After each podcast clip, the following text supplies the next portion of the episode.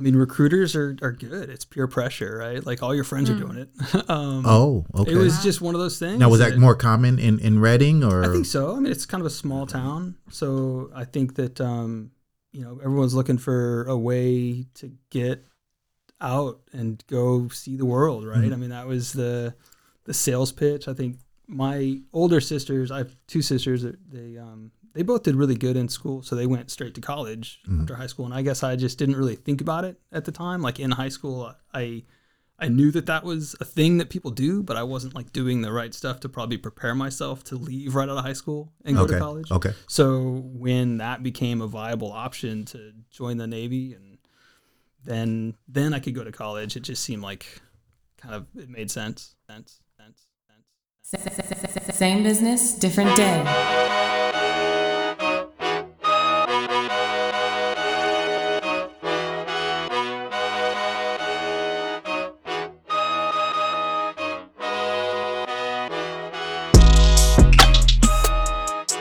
Good afternoon and welcome back to the Same Business Different Day podcast.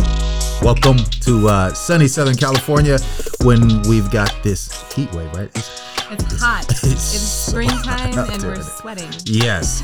Uh, first, I want to introduce myself. I am Zeke Corley, and I want to introduce my partner in pod, my vote for the co-host of the year, Alyssa Lee Good. How you doing? I'm doing great. Zeke, I wanted to say thank you for letting me be a part of this. Oh, that's awesome. It's- I'm so yeah. It's been a big part of my life. It's pretty cool. That's beautiful. I love it. I love it, and um, I really appreciate it. And you're more than welcome. Heck, you're you're carrying me. So here we go. Uh, I also want to, uh, you know, speak a little bit about the goal of the show, right? So the goal of a show, of our show, Same Business Different Day podcast, is to tell the entire story of our guests in a way that they may not have the time to tell their own clients or employees. The more you know about who you're working with and for, the better chance you'll have of meeting in stride towards parallel goals. Think about that. And this podcast is all about getting on the same page. And that's why we're glad to have our guest today. The Same Business, Different Day podcast is glad to welcome a Navy veteran, entrepreneur, author, family man, and genuine gentleman. Dave Baldwin, welcome to the show. Welcome. Thank you. Thank you. Alyssa, please tell us the rules of the game. Of course. Uh, so this podcast, we're here to talk about you, Dave, and about your professional life. But first, we want to get to know you personally. Um, you know where you came from, how you grew up. So at a certain point, we'll reveal what you do professionally. But before then, let's just have a nice conversation about who you are. All right. Tell us now. You grew up in San. You grew up here, right? For the first part of my life, yeah, um, until I was about maybe nine or ten. And when I say here, San Diego County, like it's it's just, uh. So you grew up until nine or ten in San Diego County. Yeah. Uh, your your parents, what your family, what it, what were they doing? Um, so my dad was uh, in construction. Mhm. Um, and um, yeah, we just we grew up like out Lakeside, El Cajon, East County area. East County. yeah. I'm from East County. Yeah. It's even And, hotter uh, there. yeah. Um, I mean, my parents divorced when I was when I was young, and Okay. Eventually my mom and, and my sisters and I we all moved to Northern California, Where? um, uh, just outside of Redding, California. So it's almost, Oh, wow. I mean, really in between like Sacramento and Oregon, like Yeah. kind of middle of that North state. Mhm. Um, and so yeah, for like junior high and high school, I I grew up up there. And, uh, yeah. So Yeah. All over California. Okay. So in high school, you went to high school out there as well, then. Yeah. Okay. And then did you do any work? Did you have any mentors? Did you have any jobs out there? Uh, I in, mean, I, I started working kind of, you know, in high school. Um, I think probably 15 or something. I started working at a Carl's Jr. Uh, then, yeah, it was actually my, my, one of my sisters got me the job. She worked at Carl's Jr. and they needed like a weekend person to open and at like five in the morning. Okay. So, okay. you know, you were just the, the one who was available. Yeah, but I learned a, a, an important lesson. Getting up at five in the morning is no bueno. Uh, so I thought you were going to say it's I don't know. priceless. Oh yeah, yeah, no. so then I, I fast forward. I joined the Navy, where that's their whole mantra: is like, get up early. Yeah, Uh, yeah, So yeah, that was um, clearly that that lesson didn't didn't stick. Uh, but yeah, those were my first. That was my first job was just fast food, and then um, yeah, worked at like Denny's and you know typical teenage minimum wage jobs. All good that- stuff yeah. though. I, at any time, I don't know. I don't know. It's just me being around food and serving hungry people at an early age actually teaches you a lot because you have these hungry people, these angry people. You see these videos all the time where people are like trying to beat up the the uh, drive-through worker or something, right? Because they're just you know a certain level of finicky, right? Because they're hungry or drunk Yeah. but but the the key is customer service, right? Trying to figure that out and navigate that situation. What what was your? Did you ever work fast food? I never worked fast You never worked in the restaurant industry at all. No, I mean at the winery, I I do service. You know, Yeah, I might yeah. serve someone, But you do understand, and, and in the winery, I, I know Right. you under well certainly there's the, the, drunk, drunk, part. people. Yeah. uh, but no, I never worked uh, any restaurant. Wow, wow! I, I I loved it. I love the restaurant industry myself. The customer service that's involved with that, um, and you know, once you satisfy, them well, you know, there's tips involved too. You know, I, I learned to work for tips at, a, at an early early age. Yeah. Yeah, I was always uh, either fast food or like when I worked at Denny's, I was in the back doing dishes, so I Okay. never got the tips. Okay. Uh, Ah. but you know, whatever. That's where I learned Spanish. Oh yeah, Did you have to deal with the high school kids at Denny's? I know that's kind of what they're known for, all the large groups of Um, younger kids. I don't know. Not, I mean, maybe here and there. I, I guess I don't really remember Mm-hmm. too much of like, you know, anything like that. Um, but it was more or less just having a job, having that schedule. So you go to school, you're done with school, you you know you got to go to work. Yeah. So all your friends are out having fun, and you're like, oh, I gotta go wash dishes. Um, but then you have money, which you know, Exactly. when you want to go out with your friends again, you're like, oh, you know, I can afford it. Yeah, yeah, yeah. yeah. Right. So, what got into, um, or, or how did you make that decision uh, to go into the military? I mean, uh, there was a, at some point. Um, Yeah. Um, I mean, recruiters are, are good. It's peer pressure, right? Like all your friends are doing it. um, oh, okay. It was just one of those things. now, was that more common in in Redding or? I think so. I mean, it's kind of a small town, so I think that um, you know everyone's looking for a way to get out and go see the world, right? Mm-hmm. I mean, that was the the sales pitch. I think my older sisters, I have two sisters. They um, they both did really good in school, so they went straight to college Mm-hmm. after high school. And I guess I just didn't really think about it at the time. Like in high school, I I knew that that was a thing that people do, but I wasn't like doing the right stuff to probably prepare myself to leave right out of high school and go okay, to college. okay. So when that became a viable option to join the Navy and then then I could go to college, it just seemed like kind of it made sense. What was that experience like? Uh, you know, the first two years were not that great. I think, you know, being kind of the low man on the totem pole and I mean, and not to age you, but can you give us an idea of like time, years? Uh, so this was 97. I graduated high school in 97. So Okay. I, I joined, you know, So right. you're like you're only a few years older than me. oh, okay. I'm just making that up. I graduated in '91. Oh, uh, yeah. Your child prodigy, I guess. um, so, uh, yeah, I, uh, yeah, first couple of years, you know, you're just going through school and learning. I was an electronics technician, so it was kind of the first couple of years were all just learning how to fix That's radios. a lot, though, right? I mean, did you have?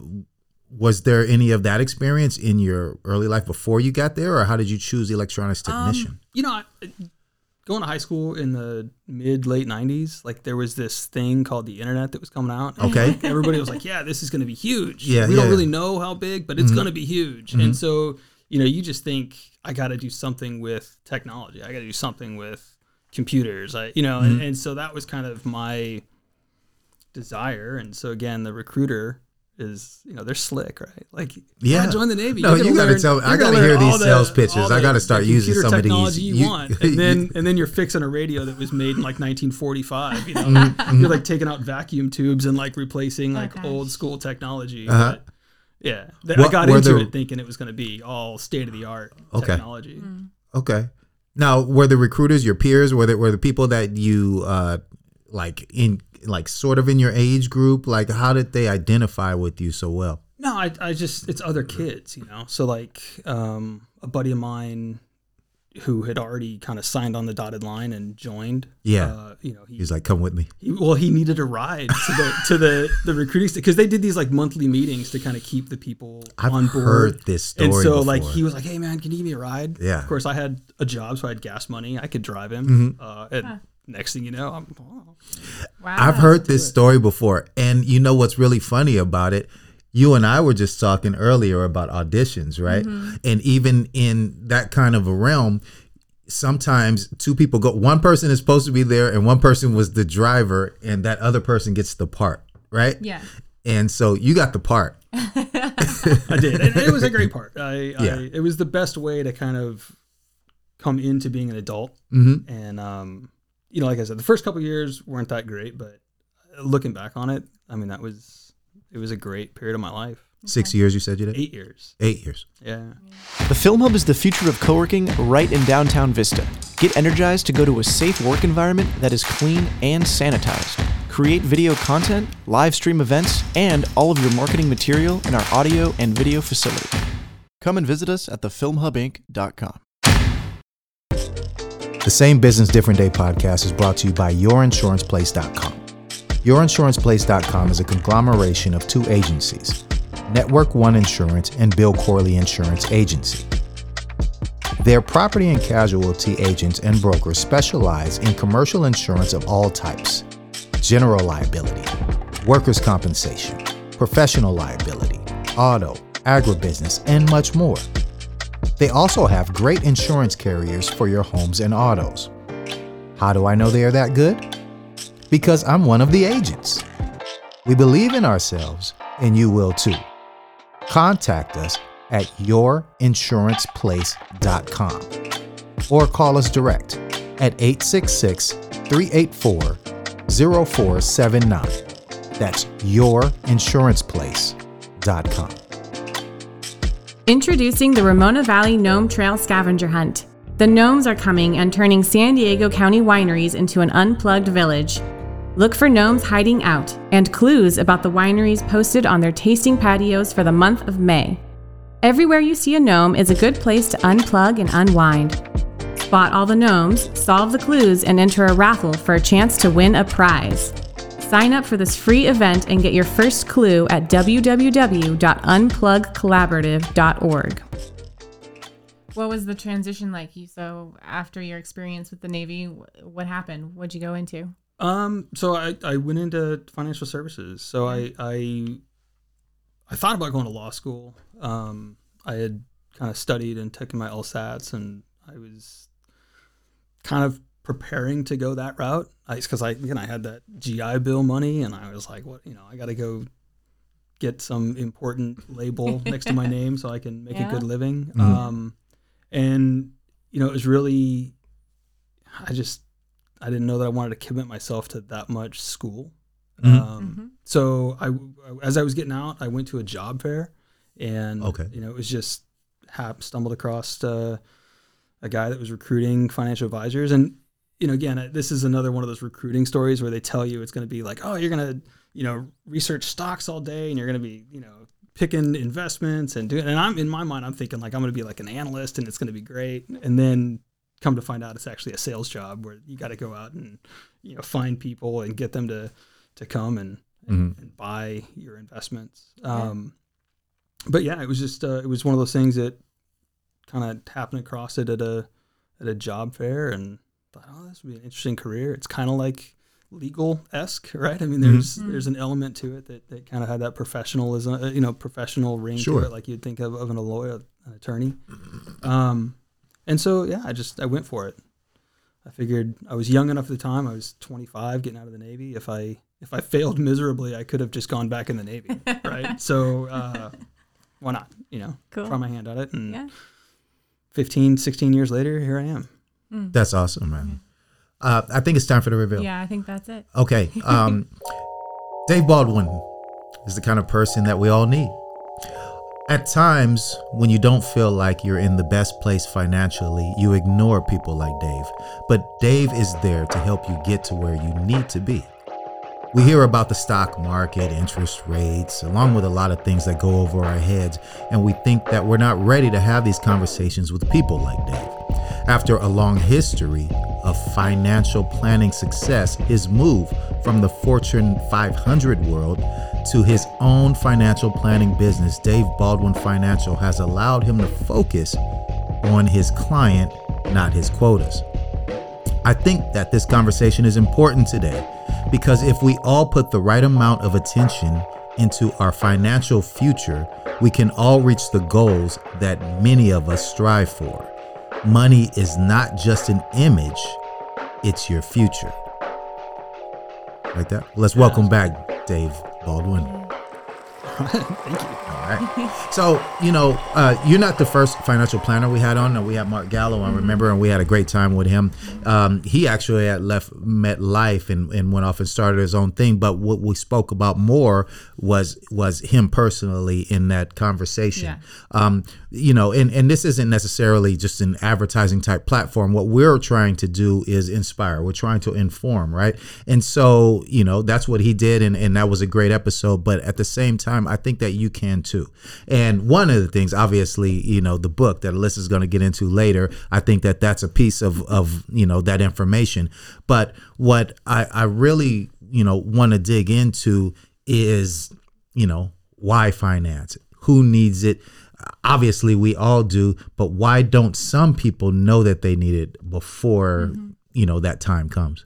Yeah, no, that's that's a great question, and um, you know, to almost segue back to you asked how I I got into this. Um, I remember back in you know kind of early 2000s, mid 2000s, there was a, a commercial on TV, and it was a it was a commercial for Morgan Stanley, but it was this guy gives this really impassioned speech about like it's a graduation ceremony, and he's like, I remember when you were just a little child, and now you're you know getting ready to go to college. Mm-hmm. Oh, yeah, and, you yeah, know, like and you know he, pretty pretty good speech. Mm-hmm. and and so this girl who is you know obviously the graduate um, her friend leans over and he's like your dad's kind of a softie and she's like oh no that's not our dad. That's our morgan stanley guy. And I, I just remember like thinking that's i want to do that. Like i want to have an impact on someone's life. I want to be um, i want to help them to achieve whatever it was that they, they wanted to achieve. And I, I want to you know care about somebody with that level that you know I would be able to see them through this process. Yeah. um, and I think so you know to kind of answer your question a little bit better I, I think the reason people don't seek out that level of help is that um, you know it's a very private thing our finances right? Like we're not always super proud of the decisions that we make you know like you are where you are today because of all the things that have kind of led up to that point. point and you know so some people might feel like they should be further ahead at this stage in their life and they're sort of embarrassed or you know they don't they don't want to kind of let all the skeletons out of the closet sure. Um, and you know then on the other side of that i think that um, you know my my industry is sort of known as a sales industry so you know there's there's some folks that are really aggressive and they they just kind of go after that that target Okay. that client and so people are a little bit like hey let's i don't really want to be sold something It's a little standoffish. so it's just sure. it's hard to um to kind of get that that trust that somebody would want to ask you for help if on one end they're wondering if you're just trying to sell them something and on the other end they're kind of private about their finances because they're not you know it's just not a topic that we we generally talk about I will say I do have I have a financial advisor and I love him. I mean, he's a lifesaver. He's basically created my retirement plan. You know, I know that as I get older that I I have a plan and it's because of this guy. Um, and I'm sticking with him and I always tell my friends like get get a financial advisor. You don't need the money, you just need the plan and then the per- that's this person's job to help you with the money part. And it always surprises me how few of them reach out to somebody. I'm like, why wouldn't you? I, you know, all I did was reach out and I've set up a plan so that I know my future is secure. And what's the hesitation? Why, why aren't my friends taking the advice and reaching out? um you know the, the status quo bias it's infinitely easier to do nothing than to do something right so you you've got your day you've got your whatever you're doing you know already happening and Yeah. to actively do something different takes energy and effort so whatever whether somebody admits it or not they have a financial plan right? like, I mean, if you just simply look at your bank statements and look at where your money went for the last month, like that's your budget. That's you know, if you keep doing that over It's and the over way you month after move, month, that is right. your plan. Yeah. Um, and so, you know, that's that that sort of status quo bias or just kind of staying the same is just a matter of, you know, if you're looking at your bank account and it's not negative, then hey, I must be doing all you made it. and and if you don't know you know what you don't know then you don't know to, to be afraid of that right so Okay. like if you don't know what it takes savings wise to be where you want to be in 30 years if you don't even know where you want to be in 30 years then again like that whole equation is kind of doesn't really matter Well, hell, there's so much more to it, right? Because then you you also, and none of us really do, right? Know the future. Like, so if you're not planning, something like the pandemic happens and knocks a lot of people off of their seats, right? Mm-hmm. Yeah, yeah, and I, I think that you know, working with a financial planner, you probably have you know some kind of contingency or emergency something, or just Right. if something bad happens, you can go back and revisit your plan and say, oh, well, we got to change this or change that. But someone who's maybe going at it without a planner, just sort of every day, where am I at? Okay, mm-hmm. what do I need to do today? And mm-hmm. and so, um, you know, they they, yeah, I, I think one reason that people don't necessarily go to a planner is just because it's it's a change from what they're normally doing, and if they don't want to think about the emergencies or they don't want to think about the bad things that could happen, you can just put that in the back of your mind and keep cruising through life. Right. Hmm. Now, what's that? Uh, I mean, you know, we- and, and we're gonna get into the book, and we we, we need to get into the book, but I, I really want to talk about like that transition, like that move from uh, a, a large corporation into doing your own thing. Uh, what's that that step like, and and what uh, got you to make that decision? it's it's scary, right? I mean, you you work for a company whose you know their brand name was part of your identity, and and so you have to kind of ask yourself, were my clients or were people that wanted to do business with me doing business with me, or was it this brand name that they had that they found value in, and and so that is a bit of a leap of faith. And that kind of goes back a little bit into. uh, I'm sorry, I let you finish, but um, you seem to have an aversion to sales pitches. like you're not a sales guy, is is what it sounds like, right? So if they were doing all the sales pitches for you, and now you're having to step in and say, I have my own thing and I'm I'm doing it on my own and, and I'm kind of getting away from that. That's got to be a little scary, right? Yeah, and I don't know that they had a sales pitch for me. Okay. Uh, they had a quota that, you know, like I Sure. had to go out and make a certain amount of sales to maintain sort of their standard. Okay. Um, but, you know, it wasn't that they were doing any of that work for me. I, I guess I would say just if you meet someone first time and you have to build some kind of trust or rapport, You have if the you have a brand name that Yeah. they're familiar with, that might be easier than, hey, I'm just a stranger, and you know, I might be seem nice and and have good conversation, but um, you know, it's just that it, that's a tough hurdle to, to kind of overcome. I, I think so. That's part of the fear of making that move. Mhm. But um, you know, at the end of the day, I I, I felt that I could provide a, a better level of service, and I could do it for you know a, a more reasonable cost.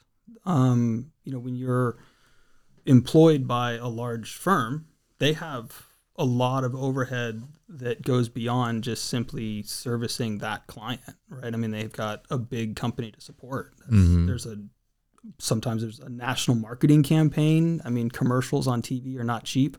Um, they have an element of training new people, so that's that's a big cost to the business, and that cost is supported by the revenue that they generate. So if they're you know a, a big Fortune 500 company, and that again that is coming from that's a measurement of revenue. So the, the top 500 companies by revenue are that Fortune 500.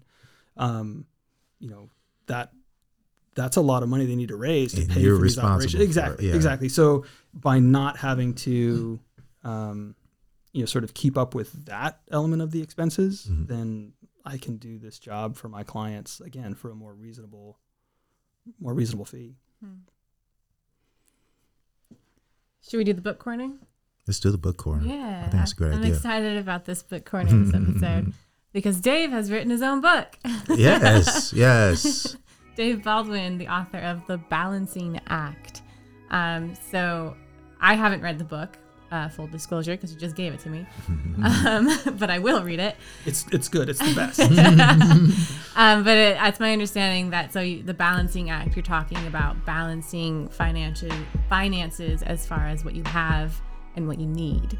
Yeah. So, um, you know, I, I don't, I don't think anyone needs to be a minimalist. I mean, it's kind of up to you, and I, I definitely don't mean to make anyone feel bad about what they're spending their money on. We're all free to, to do whatever we want. But one thing that that sort of stood out, and this over my career, I've met people who make, you know, all kind a, a spectrum of incomes. Right. I've met Sure. people that make two, three, four hundred thousand dollars a year, and they're still living paycheck to paycheck. And I've met people that that make fifty, sixty thousand dollars a year, and they're fine. They've got plenty of you know leftover money. Sure. And you know, it's so everybody's different. Everybody's free to kind of do whatever they want, but there's a, a lot kind of happening psychologically underneath the surface that sort of guides some of our decisions. no doubt. And you know, one of those things is this idea of adaptation. So you know, even if you if you feel like I don't have enough money and the only solution is to go make more, oftentimes that will result now that you have more money, you're going to find more things to spend that money on. So Mhm. even after putting in all that extra effort to make more, afterwards you're not really any better better off because you you've adapted to that new higher income and you've Mm. you've spent that money. Mhm. Um, so kind of that balance between what you need and what you have is is instead of falling into that trap or that that just that constant wheel of you know making more, spending more, Mm-hmm. taking a more introspective look at what do I really need, Okay. what what makes me happy, what you know what's important to me, and then designing the lifestyle that lines up with that. So you're not necessarily having to chase after money, but you're just finding ways to live comfortably within your means. Okay. I'm going to take a step and say that, um, you know, as you've outlined a, a number of different reasons why some people, you know, have trepidation, right, uh, to meet up with someone, you know, a, a good financial planner. Um, I would take a step and say that a lot of them may believe that you all think the same, that you all look at them the same. So, right, if we're talking about the person who makes 50, 60 grand, we're talking about the person who makes 300, 400 grand, whatever it is, that you look at them and you say, I already came in here with my idea of what save, how to properly approach your finances. I'm not going to look at you individually and see what you like, what you don't like, and actually custom make this thing. Can you can you debunk that a little bit? Uh, that do you do you come in there with your own mindset, or do you come in there and actually figure out what it is uh, that they like and dislike, and where the cutbacks could be? So I, I think individuals have to make a decision for themselves Okay. on what they want, don't want, and and no one's going to respond well to, you know, a, a professional coming in and saying, oh well, you can't you can't have that. That's irresponsible to spend your money on that. Like that. That's not my job. My job is not to tell people what they should or should not spend their money on, but more to show them how to achieve the goals that they want to achieve. And then it's really a matter of you know the person deciding what's more important to them, right? Like where do your priorities lie? So one of the things I talk about in my book is this idea of prioritizing and compromising. So if you have your goals and you have kind of what you're spending your money on, now you can start to weigh which one's more important to me, right?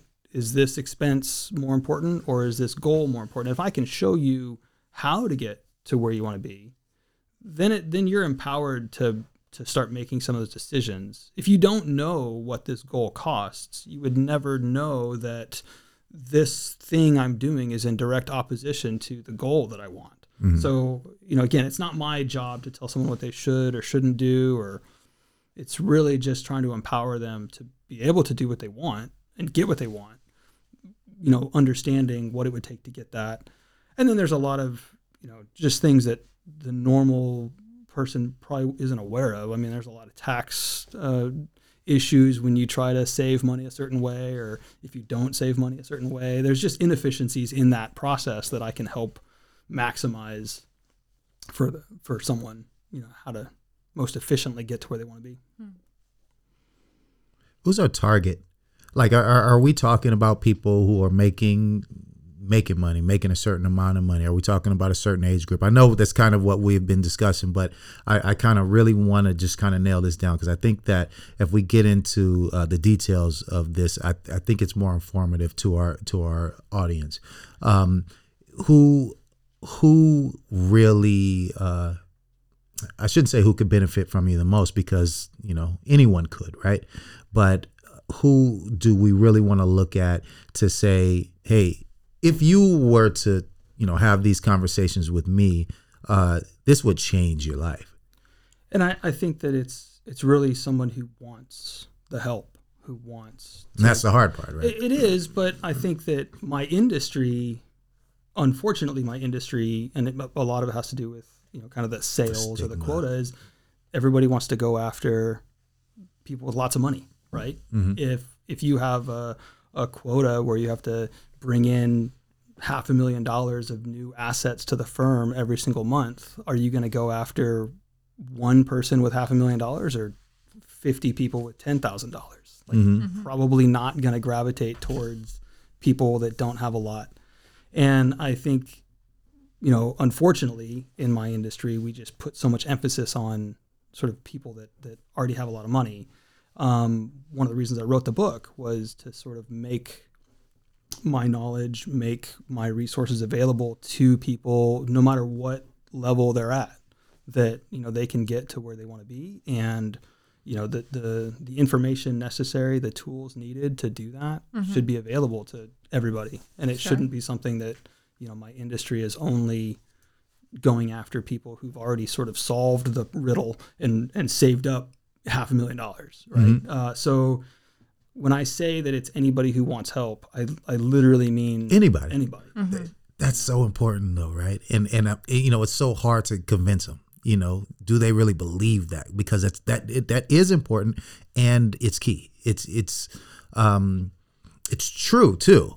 You know, and I know that from experience that um, everybody could afford this type of help. Everyone, literally. Um, so I have a lot of friends that, you know, we're all sort of experiencing finances, how to handle it, mistakes are being made. And some people, I have a few friends who have a serious debt problem um, and are figuring that out. So, what do you say to the younger people who immediately get into debt issues um, and are trying to climb their way out? Yeah, debt debt's a big challenge, and you know when you think about the things that are happening behind the scenes in your mind that that make us gravitate towards debt, right? I mean, we want something now, so we want immediate gratification, and we don't think about what the consequence is to future to our future selves. And so when we when we utilize debt, we look at that as like I have this available to me, even though it's not actually my money. I, I have this credit card. I have this, Right. and so you know part of not using debt is really having the ability to sort of delay gratification and say yes i want this thing but i you know the the, the way to achieve that is not get it now pay for it later mm-hmm. it's you know there's you can pay for things sort of after the fact like you can buy it now but then pay for it later. And then you're paying more than you paid for the actual item because you're Right. paying the interest on the money borrowed. You can pay for things in advance because you can say hey i'm going to save up money. So if i want to buy something that's a thousand dollars you know i can save up a thousand dollars and then pay for it. Mm-hmm. And you know in doing that you you know that the item costs a thousand dollars but you might actually get it for less than that because whatever money you've saved might actually grow on its own right Yeah. closing that gap between what you need to afford the thing. But also, if you're not buying the the hot new brand new technology that's coming out, or like maybe you know it's whatever it was that you were trying to buy was a thousand dollars today, but by delaying that and saving up over the course of a year, it might actually come down in, in cost. So it might not actually cost you m- more; it might cost you less. Um, and, and so, you know, I think that the mindset that someone has to sort of understand when it comes to debt is is really about delayed gratification and you know then kind of and and I would encourage this is a plug for my book I hope you don't mind but I would encourage anyone to read the book Please. because you know there's a lot there's so much going on psychologically Yeah. behind the scenes that help us to justify a lot of these things that are really not good and Mm. if you understand them and you understand the marketing effort that you're up against maybe you'll be able to overcome that temptation. Um, you know, Visa. Let's. I mean, if the average household has you know fifteen or sixteen thousand dollars worth of credit card debt, and Visa is charging twenty percent on that debt, Yikes. right? I mean, that's you know, so you're paying thirty two hundred dollars a year in interest to maintain this credit card debt, right? Versus someone in my shoes who's trying to encourage you to save money. So Visa is trying to encourage you to spend money. Like the, all the commercials are like, "Hey, you've got the card, just go get what you want." That's right. and you know, I'm encouraging people to save money, and you know I'm charging nowhere near that much, uh, you know, for for what I'm doing, and yet people still kind of look at my industry and like, I can't believe you charge money for that. That's you know, whereas like Visa Yeah. or Mastercard or any of these you know credit card companies, um, yeah, I mean the the amount that they're charging people to just keep encouraging them to spend, spend, spend. Yeah, yeah. That there's there's there's no avoiding it. It's just about figuring out how mentally how you can handle dealing with you know. So you don't just. It's kind of like uh the late night fast food commercials, right? When the melty cheese and you just like you know want to get up off of the couch and go over there and Just buy that food. You have to t- you have to turn that off in your head, and you don't have to plug your book because we will. Yeah. Uh, Dave Baldwin is the author of The Balancing Act Yeah. Creating Financial Freedom in the Balance Between What You Need and What You Have. I do have a question about credit. Um, I sort of hit the world of credit later on, and it became really difficult for me to get any kind of loan without a cosigner. Um, and so, how should someone prepare themselves for a good line of credit? You know, that's that's a that's an interesting topic. I, I think that um, is my own experience. I remember when I was uh, in the Navy and I wanted to get a loan, um, I was told no because I had no no credit history. Right, so I I literally walked into the bank. I had five hundred dollars. Right, Mm-hmm. I said, "Can I borrow five hundred dollars and just immediately pay you back?" And they said, "No, because you have no credit history." Yeah. I'm like, "This doesn't make any sense." Yeah. and you know i think that um you know when when part of the industry to lend us money is creating this idea that you have to have good credit history because that will allow you to be a participant in our economy Our- Yeah. you know you need to have good credit Mhm. and sure you can establish that good credit through you know getting a bill and paying it on time but really ask yourself what do you need the credit for because right. uh, to buy a house, yes, you need credit, but your credit score is really only telling the whoever's lending you the money what's the likelihood of not make a payment in the next 30 days. Yeah, and yeah. you know, like again, if you have the appropriate amount of income and you have you know you're buying something reasonable and you don't have examples that anyone can draw on that says they might not pay you Mm-hmm. you're they're going to lend you money Mhm. and i don't i don't put an emphasis on establishing credit um, because what are you going to do with it Mm-hmm. i mean certain things you might need you might need to buy a car the utility of having a car is necessary you got to get to work but even then do you really need credit to buy a car if you're going to go buy a $40000 car yeah probably mm-hmm. but what if you're just going to go buy A car you can afford. a car you don't, you don't really need the credit. Mm-hmm. So I, I think that's almost a myth that the you know that that that, that the, the the industry kind of puts out there like you have to have your credit established because we want you to be a good consumer and we want you to Yeah. borrow money whenever you want it mm-hmm. and so get that credit established and i'm not saying that you don't have to have it because again to buy a house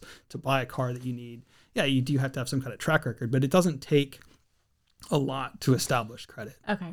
um, you know, one or two lines of credit that you pay off are enough to give you a good credit score, and then there you go. Yeah. I remember because I bought um, a car recently and I struggled to get the loan for it because I didn't, I had great credit, but I didn't have much history, and so And I think that's where my argument back to you would be what was the emphasis of borrowing? Like, why not, you know, save up for a while okay, and then, you know, have a bigger down payment or buy a less expensive car, even if it's not the one you wanted, right? It's not brand new, it's used. Um, but you can still get the utility of being able to drive from point A to point B, right? I mean, that's what you need the car for to get to work or to do whatever.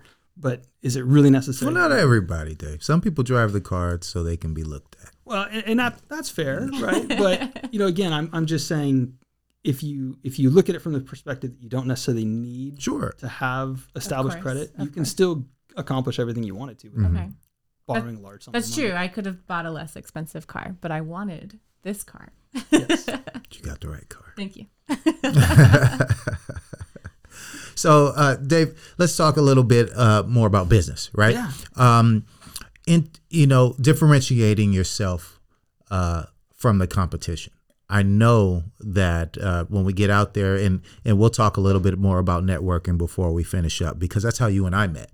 Um, but when we talk about the fact that you know someone comes up to you and says, "I'm a financial advisor, I'm a financial planner, I'm an insurance broker," right? You know, uh, we're everywhere, right? What separates you? How do you separate yourself? And I'm not asking you for a sales pitch because I know that's that's your thing.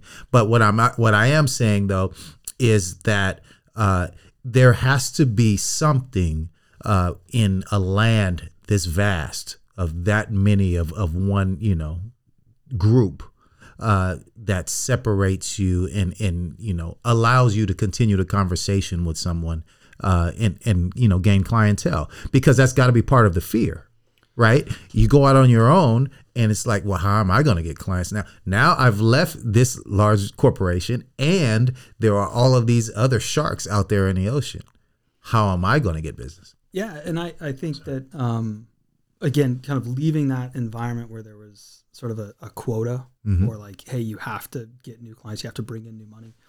Um, when you're when you're under that kind of pressure and you meet someone new, you're like, I really want this conversation to lead to, you know, us doing business. Mhm. And and I think that subconsciously it's it's present, right? The other person can probably sense that. Um, and I, I don't have that anymore. So it's kind of like I get to decide do I want to work with you? Yeah, that, yeah, you know what. I mean? Like You're are you hiring kind and of firing the that I would like to to you know engage in, and, and Mm-hmm. it goes back to what I said. It, it- I want to work with people who want the help because I feel you know uh, I I benefit from you know uh, emotionally like it, it it helps me if I know that I'm helping helping someone and so again, having those conversations now from a different perspective of let's let's find out more about Zeke and let's Yeah. you know really see if we're if there's a friendship there, if there's a um, an opportunity, and and and so you know I can't say that that differentiates me from everybody, right? Sure. But I think that that kind of changes the dynamic a little bit. Um, and then you know again, I I I do have some resources that that I can share with people that again after you know so many years and you know writing a book and just things that I can share that are a perspective that might be different than everybody else. that's right Um, but I, I think it does just go back to kind of having a, a good conversation and if there's a connection, if there's an opportunity to, to serve somebody and to help them, then you know I, I obviously want to put my best foot forward and shoot for that. But yeah, there's there's not a lot of pressure. That's good. Yeah. That's good. You you take away some of that pressure, and and Yeah. I'm I'm happy for you. And and the answer is yes. We are friends. Were you gonna say something? Uh, I was just going to say that kind of leads to networking. I mean, you- people trust in business is essential. Um, if people can't trust you, they're not going to do business with you. Um, and so just having that persona of, um, I want to get to know you. Here's who I am, being open about yourself, which I mean, I met you today and I, I can see that in you. Um, it's so important. And, and that's when it comes down to the networking aspect um, you know, it, not everything is about getting a client. Sometimes it's just about making a connection um, within the community. Um, I know you're with your the ch- local chamber. It's a board member, right? Yeah, yeah, Yeah. for the Vista Chamber Conference. Yeah, so you know that's all a part of being a business owner is just having that persona of I'm here to work with you. I'm here to help you. Hi, I'm Jeff Fox, founder of Star Fox Media. We're a digital marketing and video production company that focuses on serving small businesses here in Vista, California. We have the team and all of the equipment necessary to produce, film, edit, and distribute your podcast to as many people as possible. For more information, you can reach out to us via email at info at starfox.media or give us a call at 760 385 3117. Let Star Fox Media help you tell your brand story today. The San Diego craft beer industry has proven to be incredibly resilient. Regardless of tier, they're following all guidelines to ensure the safety of their loyal customers and staff. They want you to feel safe coming out, enjoying a beer, or picking it up to go. Breweries are open and welcoming guests into a sense of normalcy through a great craft brew.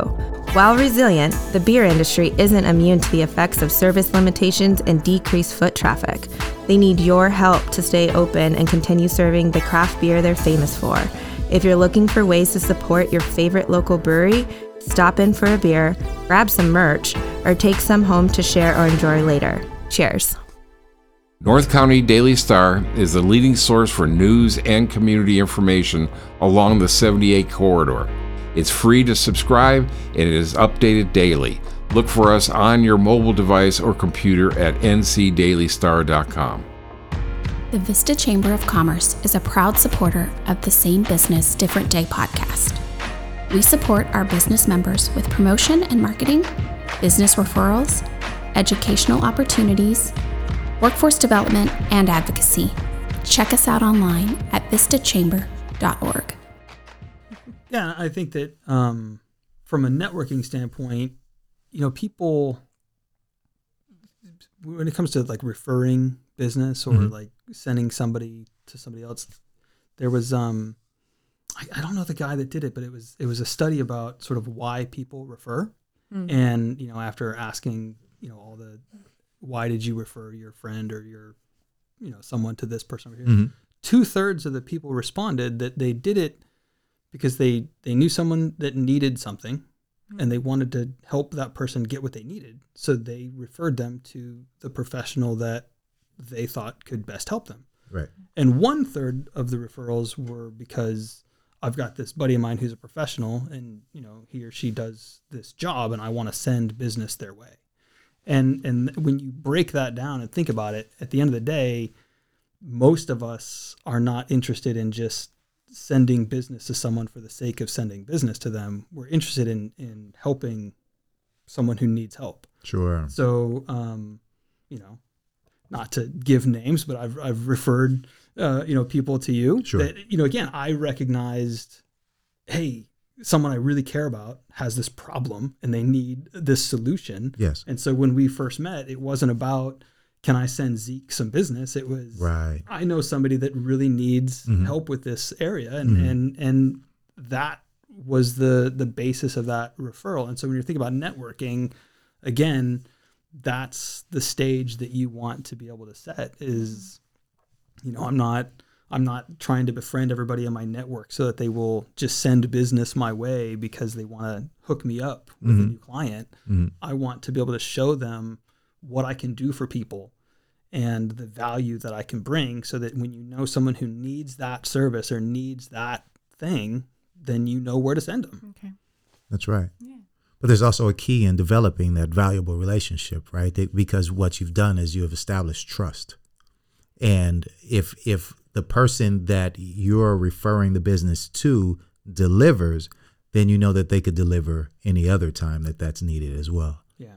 That's yeah, I, I love it. You know, one other thing that I uh, wanted to mention earlier, um, and it kind of came up in, in an earlier episode. I think the episode was with uh, Chris Ryan, and we talked about uh, a little bit about moving for the sake of you know business, for family, for for you know trying to create something better for your life, for your future. Um, and it seems like you moved around a, a little bit for for business uh, just to make sure because I think that's important, right? I, I think that a lot of people have such an ideal situation as uh, you know entrepreneurs and so forth, which is like, oh, this is going to work out. I'm going to sit here in my penthouse and I'm going to come up with this idea, or I'm going to be right here on the beach in Carlsbad or whatever, and I got this idea, and it's going to pan out, and everything, and the money's going to flow this way, and it'll never go back that way. But at the end of the day, sometimes you have to, uh, you know, make concessions and move around a little bit in order to eventually get to where you are. And and again, congratulations on where you are now, but it seems like you definitely had to uh, make some sacrifices and, and some moves in order to get here. Is that right? Yeah, um, both you know professionally, just in in where I work, but also you know physically. My my wife and I, you know, when I got out of the Navy and I got into the the industry of financial services, I was a financial advisor here in San Diego, and then I moved to Kansas City to work for. It was ultimately the same company that I was a financial advisor for, but I moved to work for their home office. Um, that's where I met my wife. Was in Kansas City, and then Okay. you know we moved um, to the San Francisco Bay Area um, and lived up there for a little while. Um, again, doing the same, working for the same company, Mhm. um, and then moved back down here to San Diego um, when I had kind of affiliated with my former uh, employer, and and you know those moves both just professionally for a career plus you know physically moving locations i mean you, you kind of go into that thinking this is a big cost right? It's a big undertaking to do this but but it's going to be worth it Yeah. and that also kind of motivates you to really work hard to make it worth it because i mean the worst thing would be you make this big move and then you find out it Yeah, was all for yeah. nothing You're already right? upended, so Yeah. why not go for it? Um, but so you know, I think that that's that willingness to kind of make that that sacrifice or make that transition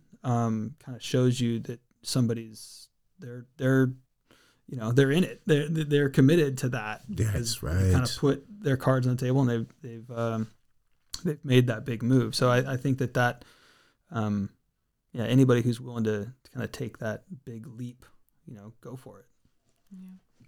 Beautiful, beautiful. Um, you know, if if we're not going to talk anymore about, I, I don't think we need to talk anymore about the COVID effect because I think we all kind of understand, uh, you know, how that's uh, you know affected us all. And um, but I, I think during this during the time during COVID is when you kind of made your decision though. You you did make that step or you know take that leap during this time. And so again congratulations on taking that leap. And i know that you know the future has so much more for you. And i know that you're informing so many people uh, as you have been already uh, again with the book the balancing act everybody check that out. Uh, can you give us another tip just a, a tip on the way out. i don't want you to teach the youth something give them a little financial tip or, or whatever or, or even if you want to just talk about uh, a business entrepreneurship just ideas on uh, you know starting your own thing uh, going out on that limb. It- you know whatever it is you know just throw something out there for the for our audience. Well, you know, whether it's a savings uh, thing or it's you know an entrepreneurial kind of, it's it's setting a goal, right? It's Yeah. kind of identifying this is what I want, and this is what I have to do to get what I want. And if, beautiful if you don't set that goal, then you're just sort of like aimlessly moving in some direction. When you you know write it down, get it on paper, put thought into it, and, Yeah. and make it something. Whether it's a career aspiration, whether it's a dollar amount that you want to save, whether it's a purchase that you want to make, whatever it is, you know, identify what that goal is, write it down, Yeah. and then then you can start to take the steps towards getting there. And I would I would say one other thing, you know, the sooner the better. right? I mean, because we only have a finite amount of time to, to get to where we want to be. Right. And Mm-hmm. it takes time to achieve some of these goals. And so, you know, the best time to plant a tree was 20 years ago. the second best time is right now. Yeah. Um, Beautiful. And, and that's, so yeah, have a goal and, and get going. I love it. yes. I like it. That's Dave Baldwin, ladies and gentlemen. I hope you guys enjoyed this conversation because it was amazing. Can we get some contact info, Yes, please, Alyssa? Definitely. Um, so I recommend you check out Dave's website to learn more about his business. That's www.davebaldwinfinancial.com. you can find him on Facebook at Dave Baldwin Financial. And Dave's provided his email. That's dave at davebaldwinfinancial.com. And the last one I should have asked you before, but you already gave me a signed copy. How can someone find your book, The Balancing Act? Um, so Amazon, BarnesandNoble.com. Um, I think uh, if you go to my website, there's a link to go to the book's website, which is Okay. uh, thebalancingactbook.com, uh, and there's a link there to, to take you to Barnes and Noble or Amazon to buy it. Um, and you know, I would like to say guests or friends of the show, anybody that you want to give a book to, um, I'll, I'll give you a couple extra copies and you can, Oh, wow. give them out to people. Oh, how exciting. Thank you. Beautiful, beautiful. Thanks so much, Dave, for for visiting with us today. We really appreciate it, man. This was awesome. it really was great information, and uh, you're a great guest. I'm glad we finally did it. Yeah, thanks for having me. All right. Thanks, Dave. Same business, different day. Thank you for tuning in to the Same Business, Different Day podcast. Special thanks to Star Fox Media for video production and James Russell on music production. Please like and subscribe to the Same Business, Different Day podcast on Spotify, Apple Podcasts, YouTube, and wherever you get your podcasts. Same business, different day.